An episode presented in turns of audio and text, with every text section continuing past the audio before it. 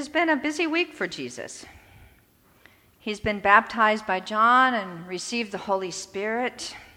He's recruited disciples, and now he's come back to Galilee, ready to begin his ministry of teaching and healing. And the first thing that he does is go to a party. Along with his mother and all of his disciples, Jesus goes to a party, a wedding feast in the little town of Cana. We don't know who got married or how they knew Jesus and his mother and all his disciples, but and in the long run that really doesn't matter.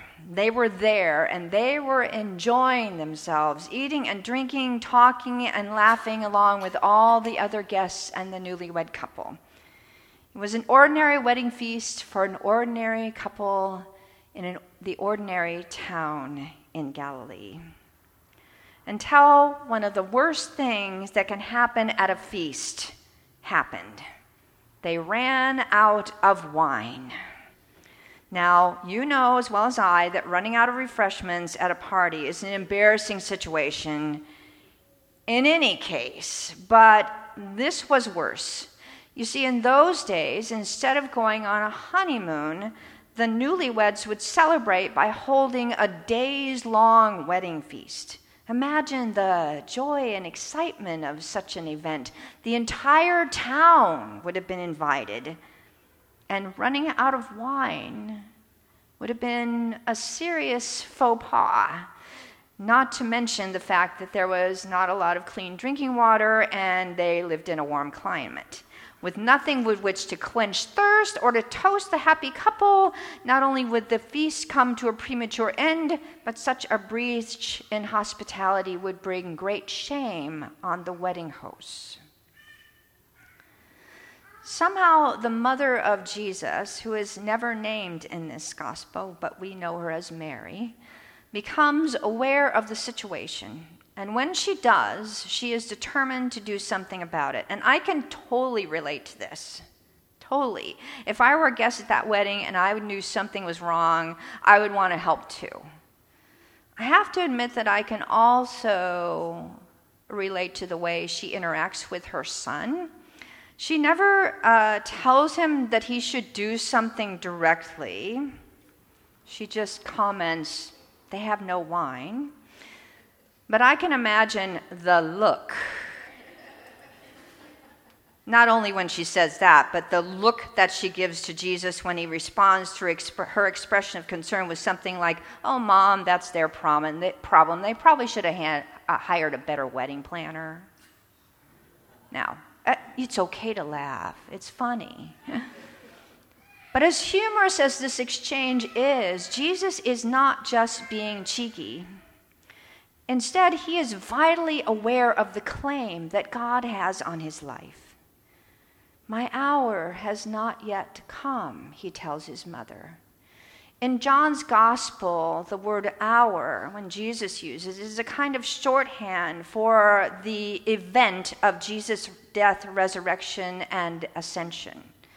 And when Jesus says that, he is letting his mother know that he intends not to be guided by human authority, but by God. His mother, however, will not be put off. And it seems to me that in this moment, she acts as a catalyst, encouraging, nudging, prodding Jesus to accept his God given authority and to take up the work to which he has been called. Somehow she knows that Jesus has the power to do what is needed. And when Jesus says, But mom, it's not my time, she says, Yes, it is. But notice that she doesn't tell him what to do.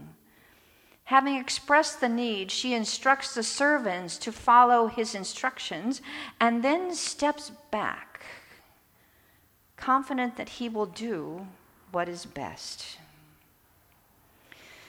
What follows is what one commentator calls Jesus' most understated miracle. Six large stone jars are nearby, ready to be filled with water for what John calls the Jewish purification rites, perhaps for the ritual washing of hands before a meal. Jesus very simply and quietly tells the servants, fill the jars with water, and then instructs them to draw some out and take it to the steward who's in charge of the feast. The steward is astonished at the richness of the wine and very puzzled that the bridegroom was served such good wine after the guests have already drunk so much that they couldn't care what kind of wine was served. He has no idea where the wine came from.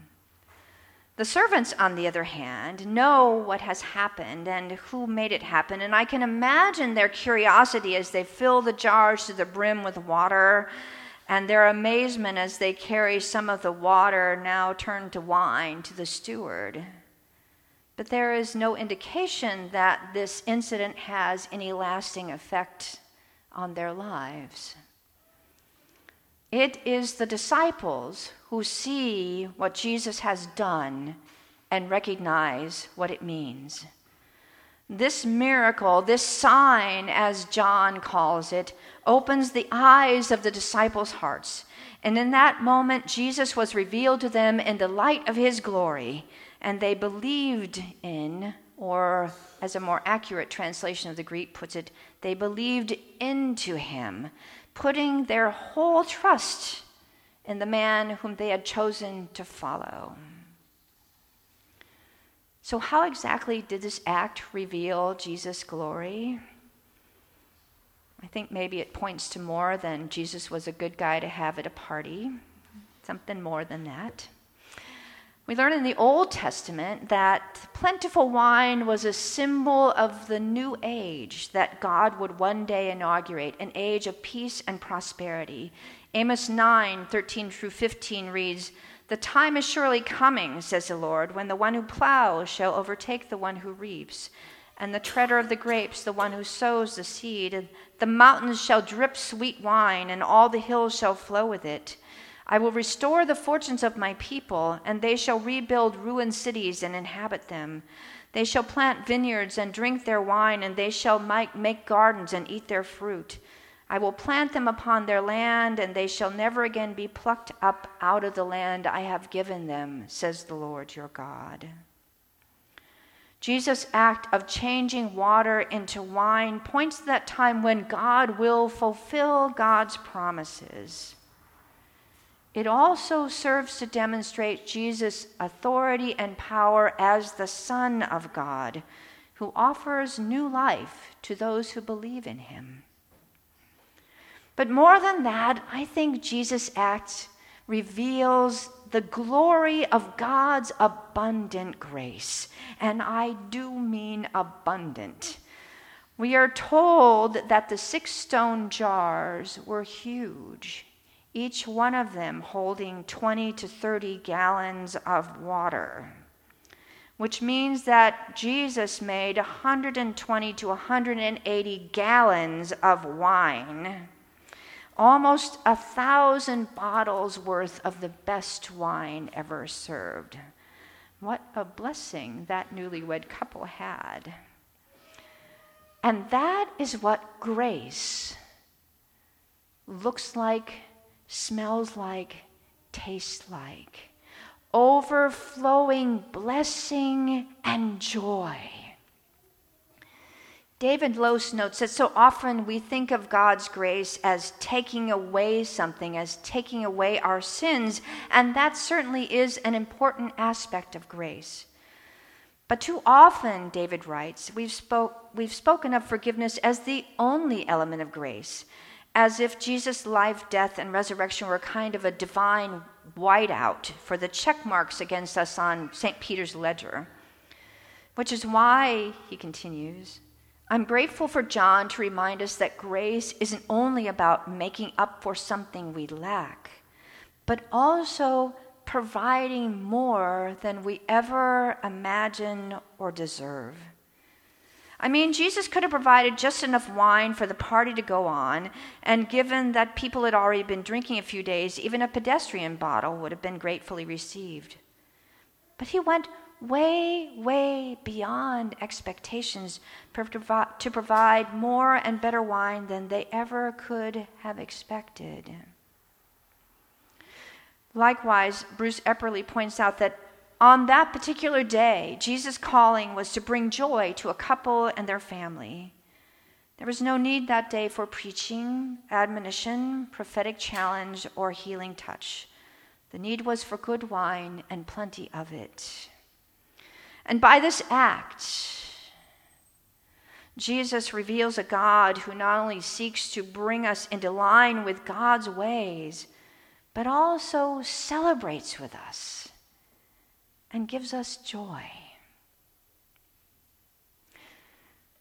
Now, this does not mean that we are all supposed to go out and buy wine and have a big party, although I'm not going to tell you what to do. Um, But it does encourage us to look for the signs of God's presence that bring us joy. How and when and where have you seen God's glory revealed? You know, much of the time we're kind of like the steward who could not see what was right in front of him, or the servants who saw what happened but failed to recognize its significance. This story dares us, calls us to open our eyes and minds and hearts to the grace and glory that is all around us in the beauty of nature, in the faces of children, in loving relationships in joyful celebrations and in acts of care and compassion, and in this very room. It helps me to realize that we too can act as signs, revealing to others the grace and glory of God. When we respond to the needs of others, when we rejoice with others, when we reach out in compassion to offer care or to encourage hope, when we stand up for what is right, when we give abundantly and love extravagantly, we are acting as bearers of God's glory. The glory that is in us all. It also occurs to me that the glory within us may be revealed only when, like Jesus' mother, another recognizes it and encourages, guides, and sometimes pushes us to see it for ourselves. This weekend, we remember and give thanks for the life of one man who did just that. Dr. Martin Luther King Jr. encouraged his people to look for the goodness in each person even those who hated them, and to respond to hatred with love. Through his words and work, Dr. King changed the water of hatred into the wine of love and revealed God's grace and glory, the grace that is for, indeed, all of us. As you ponder that,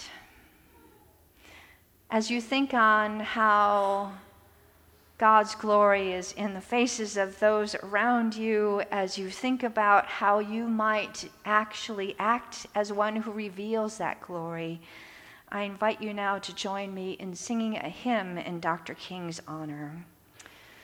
While lift every voice and sing, which you'll find on page 519 in the red hymnal has been called the Black National Anthem. It is a song that speaks to the struggles and triumphs of every human being.